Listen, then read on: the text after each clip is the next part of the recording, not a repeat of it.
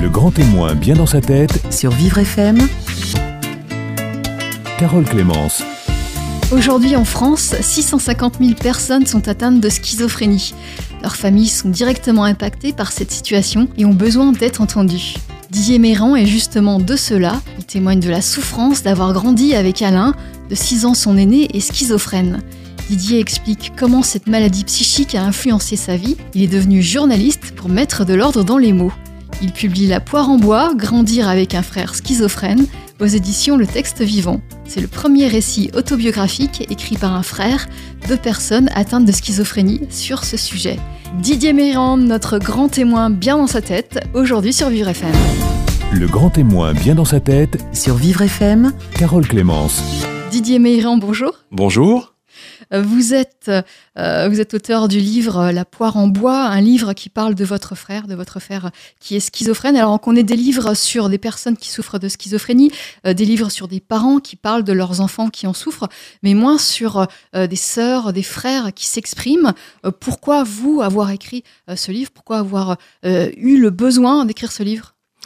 En effet, il n'y avait pas de livre sur le témoignage de frères de personnes en situation de handicap psychique. Il y a en effet des parents qui ont écrit, euh, des soignants, mais pas de frères et sœurs. Et pourtant, euh, les frères et sœurs ont une vraie souffrance. C'est pas anodin euh, de vivre avec une personne qui a un trouble psychotique et qui développe un handicap psychique quand on est enfant. Ça marque toute sa vie. Hein, c'est pas anodin de voir euh, passer son frère euh, dans le hall de la maison, euh, poursuivi par des hommes en bleu avec un boulet au pied. ça, ça peut pas être sans conséquence sur sur soi.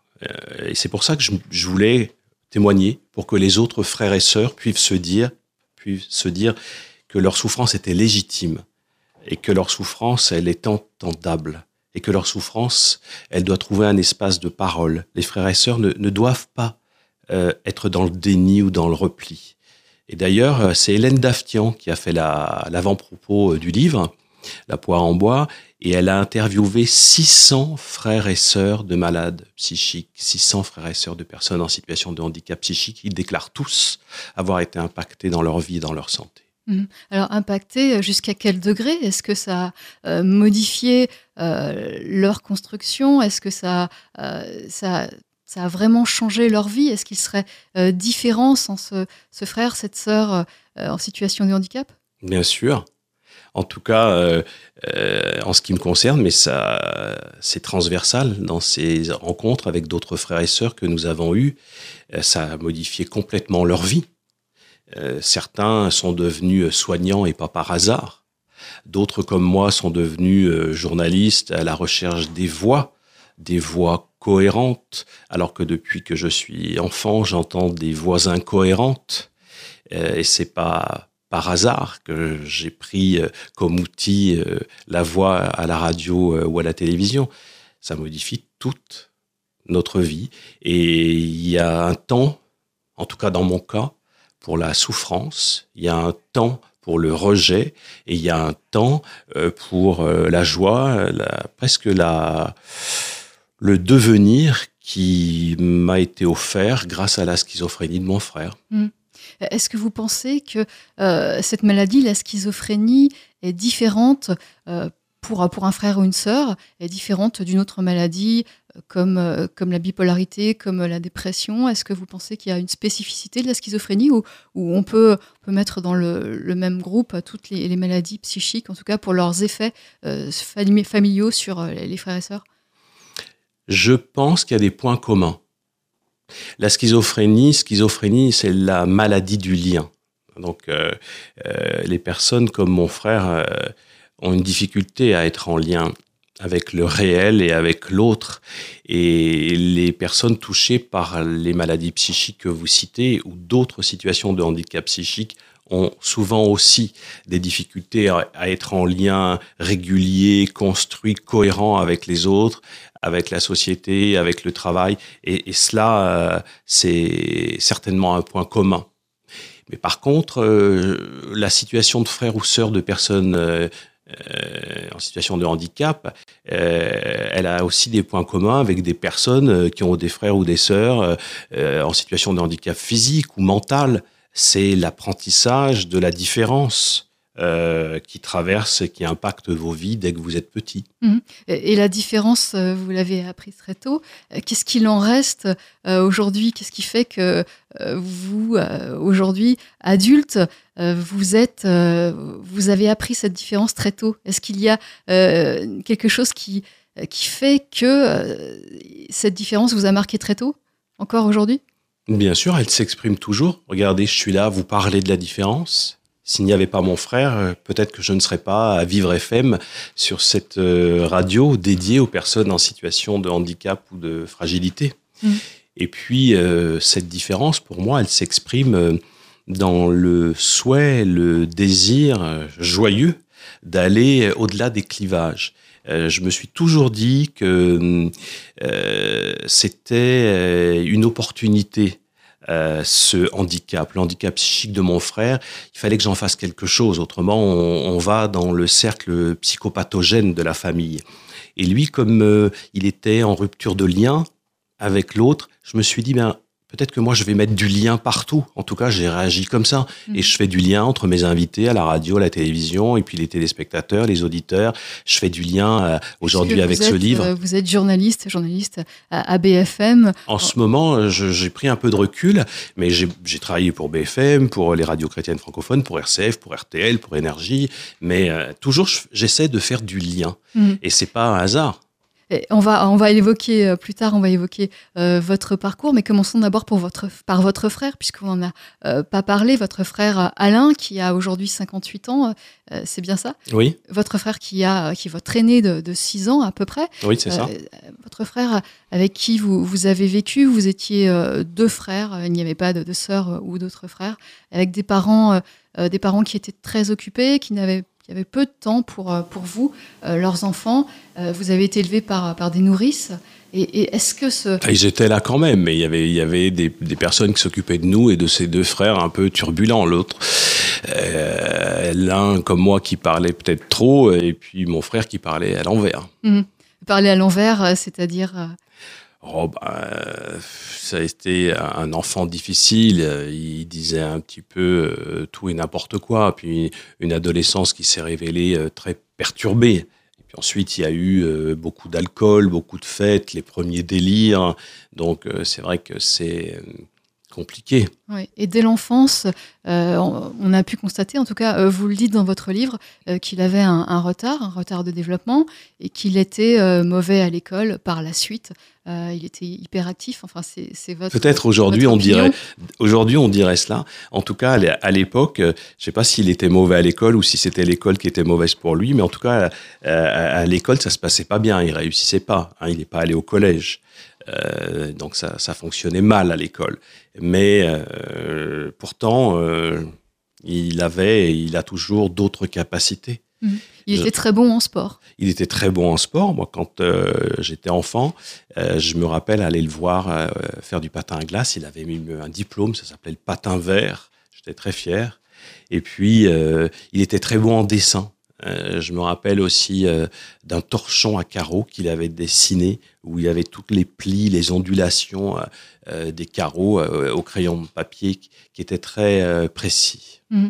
Euh, alors ça, euh, ce sont des souvenirs euh, d'enfance. vous aviez six ans de différence. Vous l'avez peu côtoyé finalement, puisqu'il est parti au pensionnat à l'âge de 11 ans.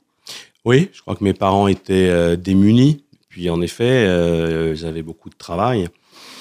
Puis quand on sait pas faire, et puis à l'époque, il y avait peu d'informations, ils, ont cru bon, et peut-être que c'était la bonne solution, qu'il soit dans une école où il réside en pension où il était pris en charge par euh, d'autres adultes. Il rentrait le week-end.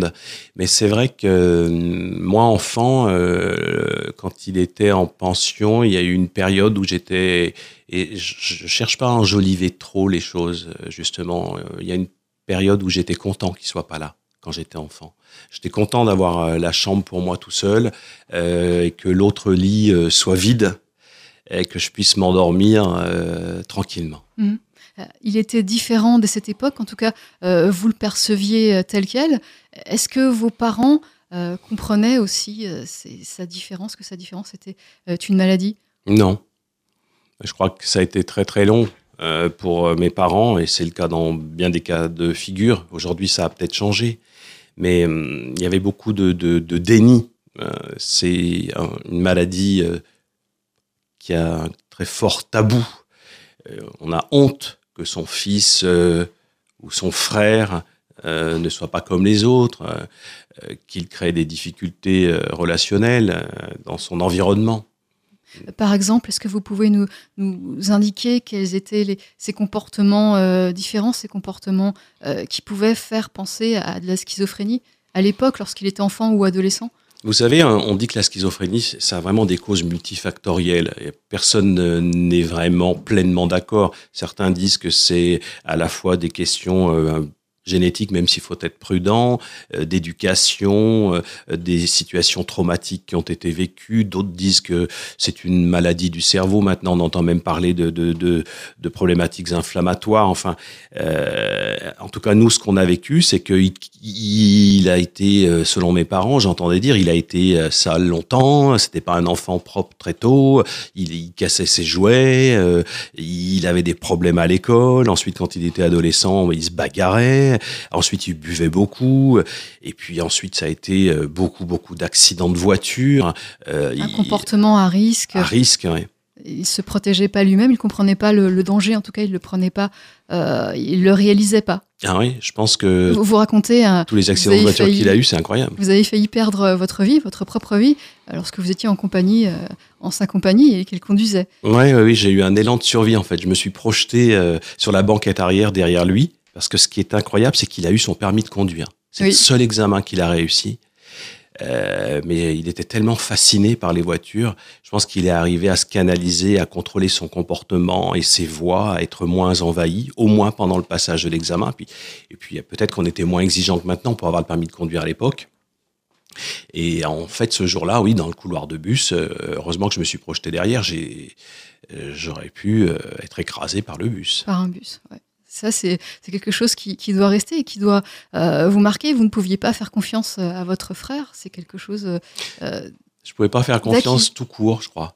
Quand on est enfant et qu'on vit dans un contexte comme ça, la, confiance, elle, est bousculée, elle est détruite. Donc on, se construit en cherchant des repères ailleurs qu'avec évidemment son frère ou sa famille, parce que c'est pas un lieu de confiance.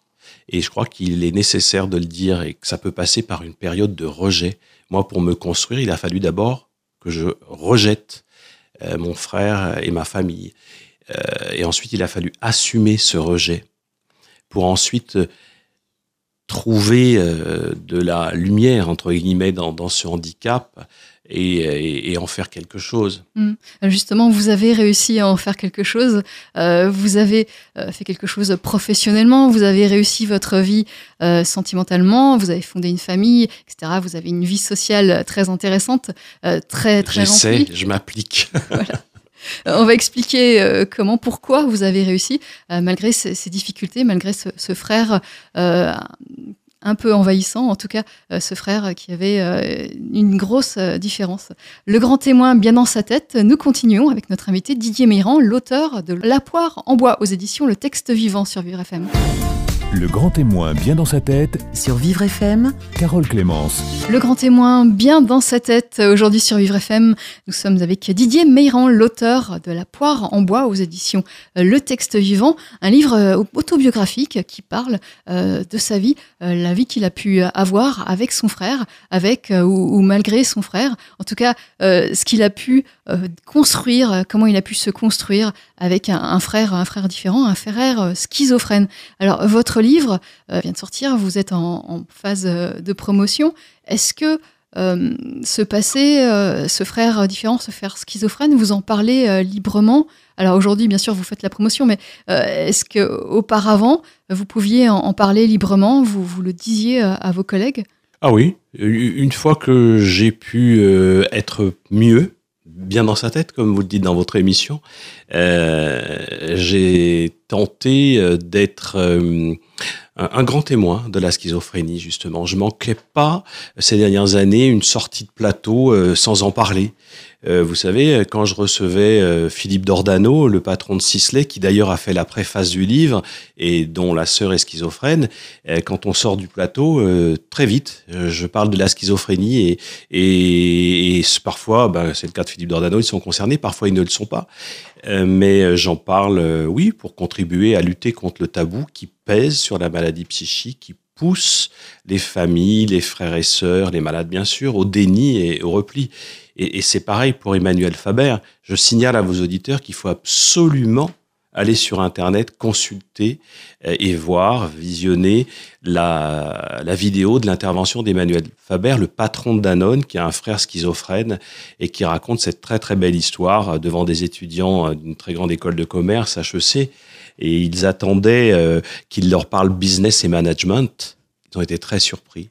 Il leur a parlé de la schizophrénie de son frère et de, cette belle histoire où il est en, en Chine, je sais plus, à Shanghai, en train de négocier l'implantation euh, de Danone dans les supermarchés chinois. Et son frère l'appelle et lui fait entendre euh, le bruit de la rivière auprès de laquelle il jouait quand ils étaient enfants. Là aussi, ça montre combien la schizophrénie, le handicap de son frère modifie nos vies et la nourrit. Mhm. Euh, oui, vous en parlez euh, dans votre livre comme d'une force. Euh, ça vous a, ça vous a construit différemment. Vous avez réussi. vous parlez du désordre des mots de votre frère qui est, schizophrène, qui a un problème de, cohérence, un problème de de, réalités euh, différentes, un problème pour voir les, choses euh, différemment, pour s'exprimer euh, tout, en, tout en logique. Et, vous, vous vous êtes construit justement face à lui, en, opposition à ça, vous vous êtes construit avec un amour de l'ordre des mots, un amour pour la poésie, par exemple. la poésie, c'était, vous en parlez dans votre livre, c'est une première passion. Oui, disons que ça a été à l'école une première rencontre avec des mots doux et des mots mis dans l'ordre. Et c'est vrai qu'avec le recul, je me suis aperçu que mes instituteurs, qui s'appelaient Monsieur Voûte ou Madame Pontus, en CE1 ou CP, portaient bien leur nom. Ils m'ouvraient des ponts, ils m'ouvraient des voûtes vers euh, des mots en cohérence et, des mots euh, plus doux. Mais pour se construire, euh, en tout cas moi ça a été mon cas, euh, il faut, il faut peut-être dire aux frères et, sœurs de, de, personnes en situation de handicap psychique, faut pas rester isolé. Il y a des groupes de parole qui existent de frères et sœurs. Il en existe partout sur le territoire. Bien sûr, ici à Paris, en Ile-de-France, mais partout en France. On peut partager avec d'autres frères et sœurs euh, ce qu'on a vécu euh, avec son frère ou sa sœur schizophrène, et, ça aide beaucoup. Et puis peut-être faut-il se faire accompagner.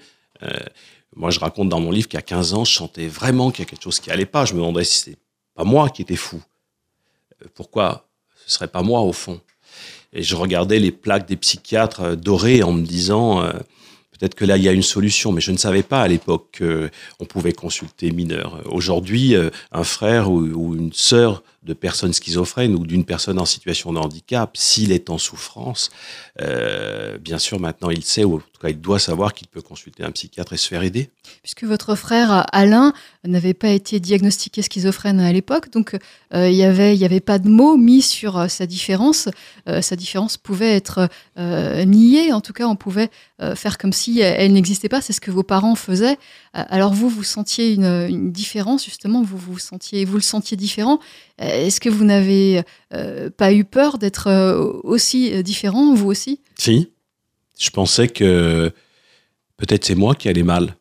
Euh, peut-être que c'était de ma faute.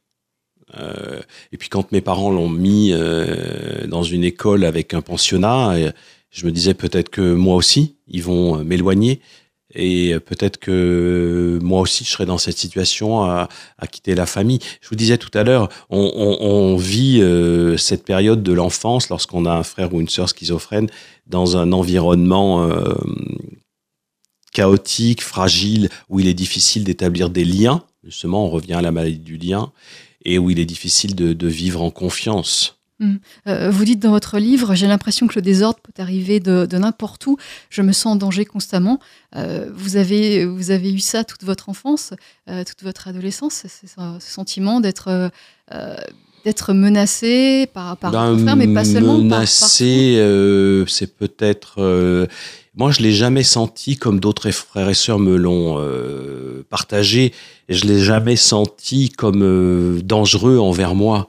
Je me sentais pas en danger euh, vital, mais euh, je sentais euh, qu'un délire pouvait surgir. Je vous parlais tout à l'heure des, des, hommes en bleu, mais quand on allait à Ikea, si, si l'envie lui en prenait, il pouvait jouer avec les coussins et les envoyer tous en l'air.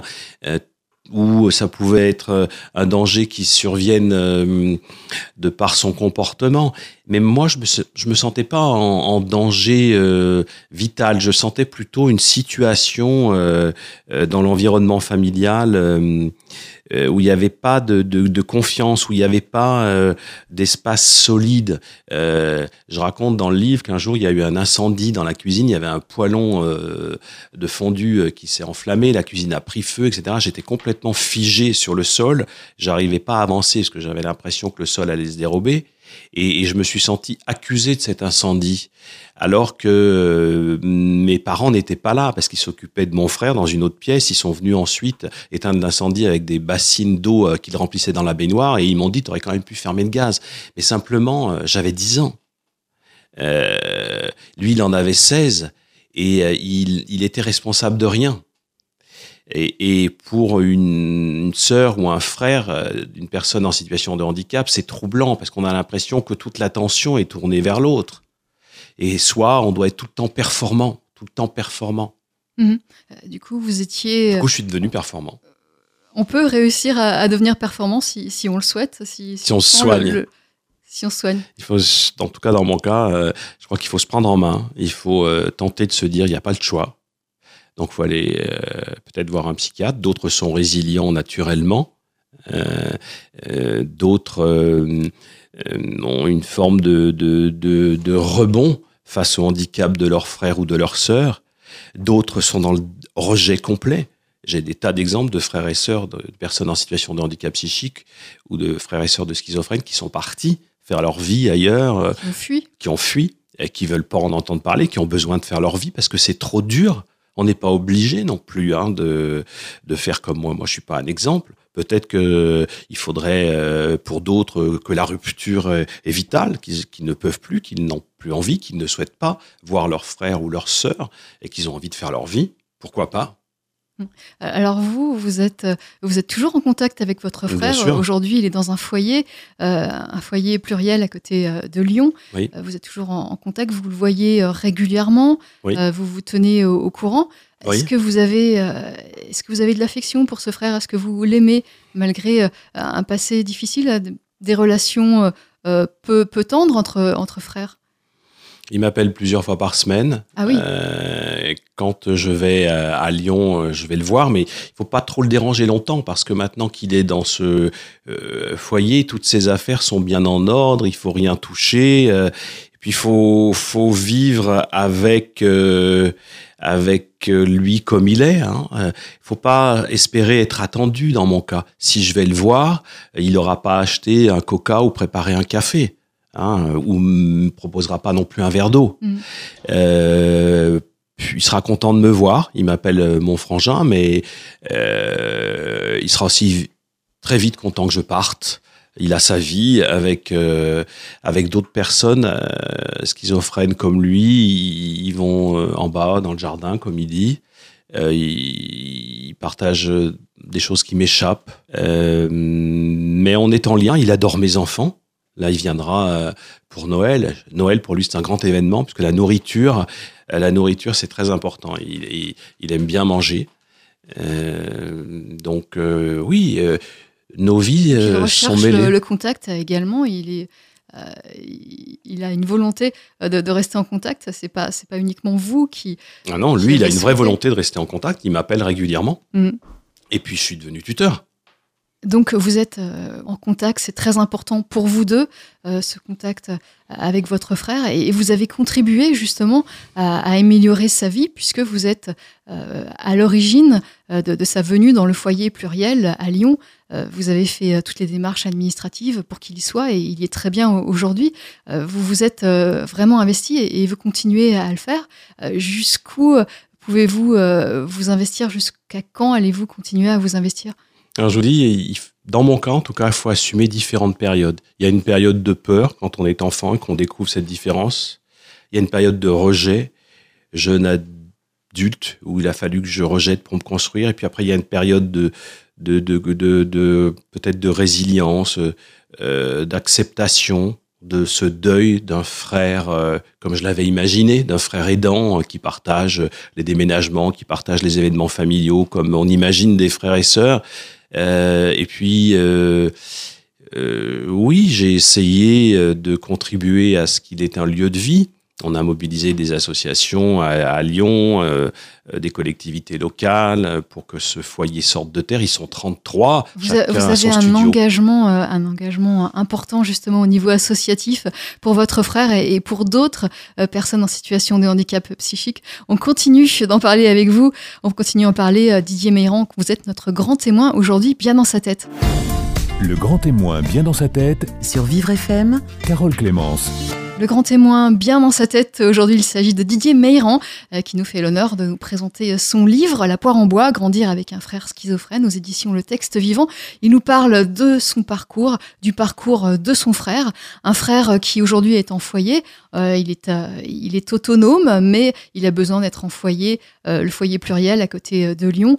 donc vous êtes son tuteur légal, Didier. Est-ce que euh, vous allez continuer à, veiller sur lui, à prendre en charge toutes ces, euh, tous ces papiers administratifs, euh, toutes ces démarches importantes et, à continuer à, prendre des décisions pour lui encore, encore longtemps, puisque Bien sûr. la vie est longue. Oui, et puis c'est mon rôle. Moi, je le vis comme ça. J'ai souffert, mais d'abord lui, lui, il n'a pas pu euh, avoir une vie euh, peut-être comme il aurait espéré. Par exemple, il n'a pas pu se marier, euh, avoir des enfants, il n'a pas pu avoir une vie professionnelle, sociale, et personne n'est responsable, ni mes parents, ni lui, ni moi. Et il faut bien qu'il y ait quelqu'un qui l'accompagne. Et puis, ça me semble normal. J'apprends aussi, j'ai appris avec mon frère aussi la fragilité apprendre la fragilité de l'autre, c'est riche pour soi, c'est riche euh, pour sa vie. Euh, ça nous éclaire sur notre humanité. On prend conscience de sa mortalité. Donc, euh, je crois que c'est à la fois évident de voir une responsabilité de l'accompagner. Pour le moment, il peut rester au foyer pluriel, mais ensuite, quand il y aura des besoins plus médicaux, parce que souvent il se développe des, pathologies à côté de la schizophrénie. Donc la schizophrénie, euh, lui, euh, il entend des voix, il parle avec quelqu'un d'autre euh, dans le désordre, etc. Puis il y a des moments où il est apaisé. Heureusement, le traitement est d'une grande efficacité. Il l'a accepté. Maintenant, il a un semainier. L'infirmier remplit avec lui le semainier toutes les semaines. Donc il est beaucoup moins envahi. Mais il a développé du diabète parce qu'il mange mal. À midi, il a envie de manger. Il va aller s'acheter une tarte aux fraises pour 8 et ça va être son repas de midi. Simplement, il a maintenant du diabète donc il faut aussi des piqûres d'insuline. Et puis euh, l'audition se dégrade, donc il faut appareiller euh, sur le plan auditif. Et puis comme il mange mal, il a des problèmes de dents, donc il faut des appareils dentaires. Et puis comme il, a beaucoup fumé, beaucoup bu, il a d'autres problèmes hépatiques, des de la tension, donc un tas de médicaments.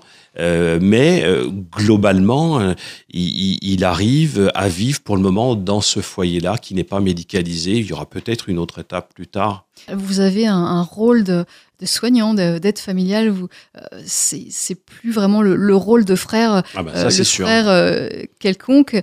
Lorsqu'on a un frère, on ne s'occupe pas forcément de lui. En tout cas, c'est c'est une relation d'aidant familial. on peut le dire comme ça.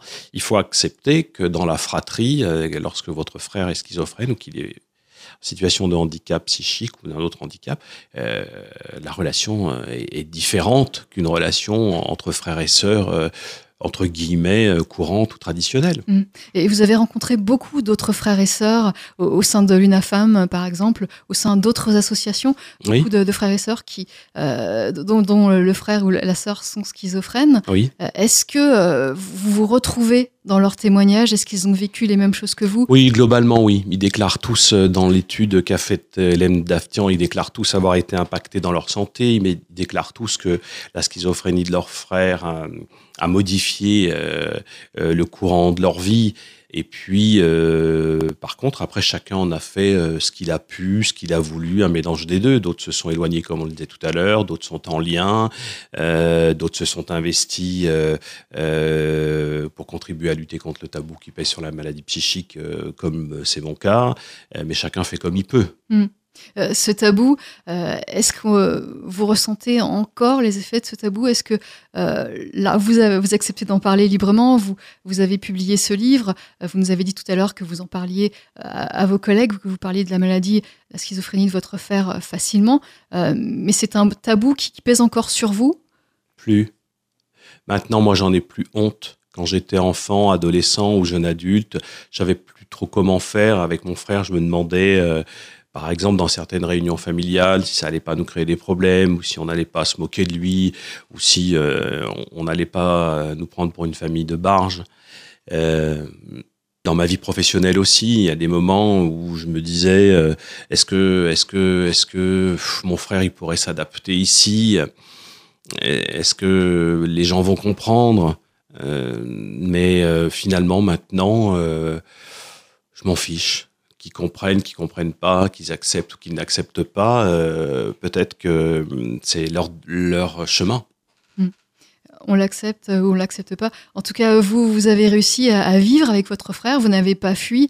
Euh, est-ce que ça a été euh, difficile de, euh, de, faire ce chemin de, construction. On a parlé euh, de, votre métier de journaliste. Ça vous a beaucoup aidé, en tout cas, pour, pour vous construire, pour mettre de l'ordre euh, dans les mots. C'est ce que vous expliquez dans votre livre face au, désordre de votre frère. Alors, ce métier, vous expliquez qu'il a été, ça a été plus facile pour vous puisque vous aviez déjà, vous étiez immunisé contre le, le désordre, le désordre des mots. Oui. Est-ce que vous pouvez nous expliquer? Aujourd'hui, quand je fais l'interview d'un chef d'entreprise, par exemple, ou d'une personnalité, euh, je, sens très vite euh, si, si, c'est vraiment du flanc ou de la communication, euh, parce que j'ai été initié tout petit par mon frère au désordre des mots et aux mots qui sont incohérents. Donc il y a quelque chose qui s'éveille et qui me dit euh, attention, euh, il est en train de te faire du flanc. Donc oui, ça me sert dans mon métier. Puis ça m'a poussé à faire ce métier, je pense quelque part.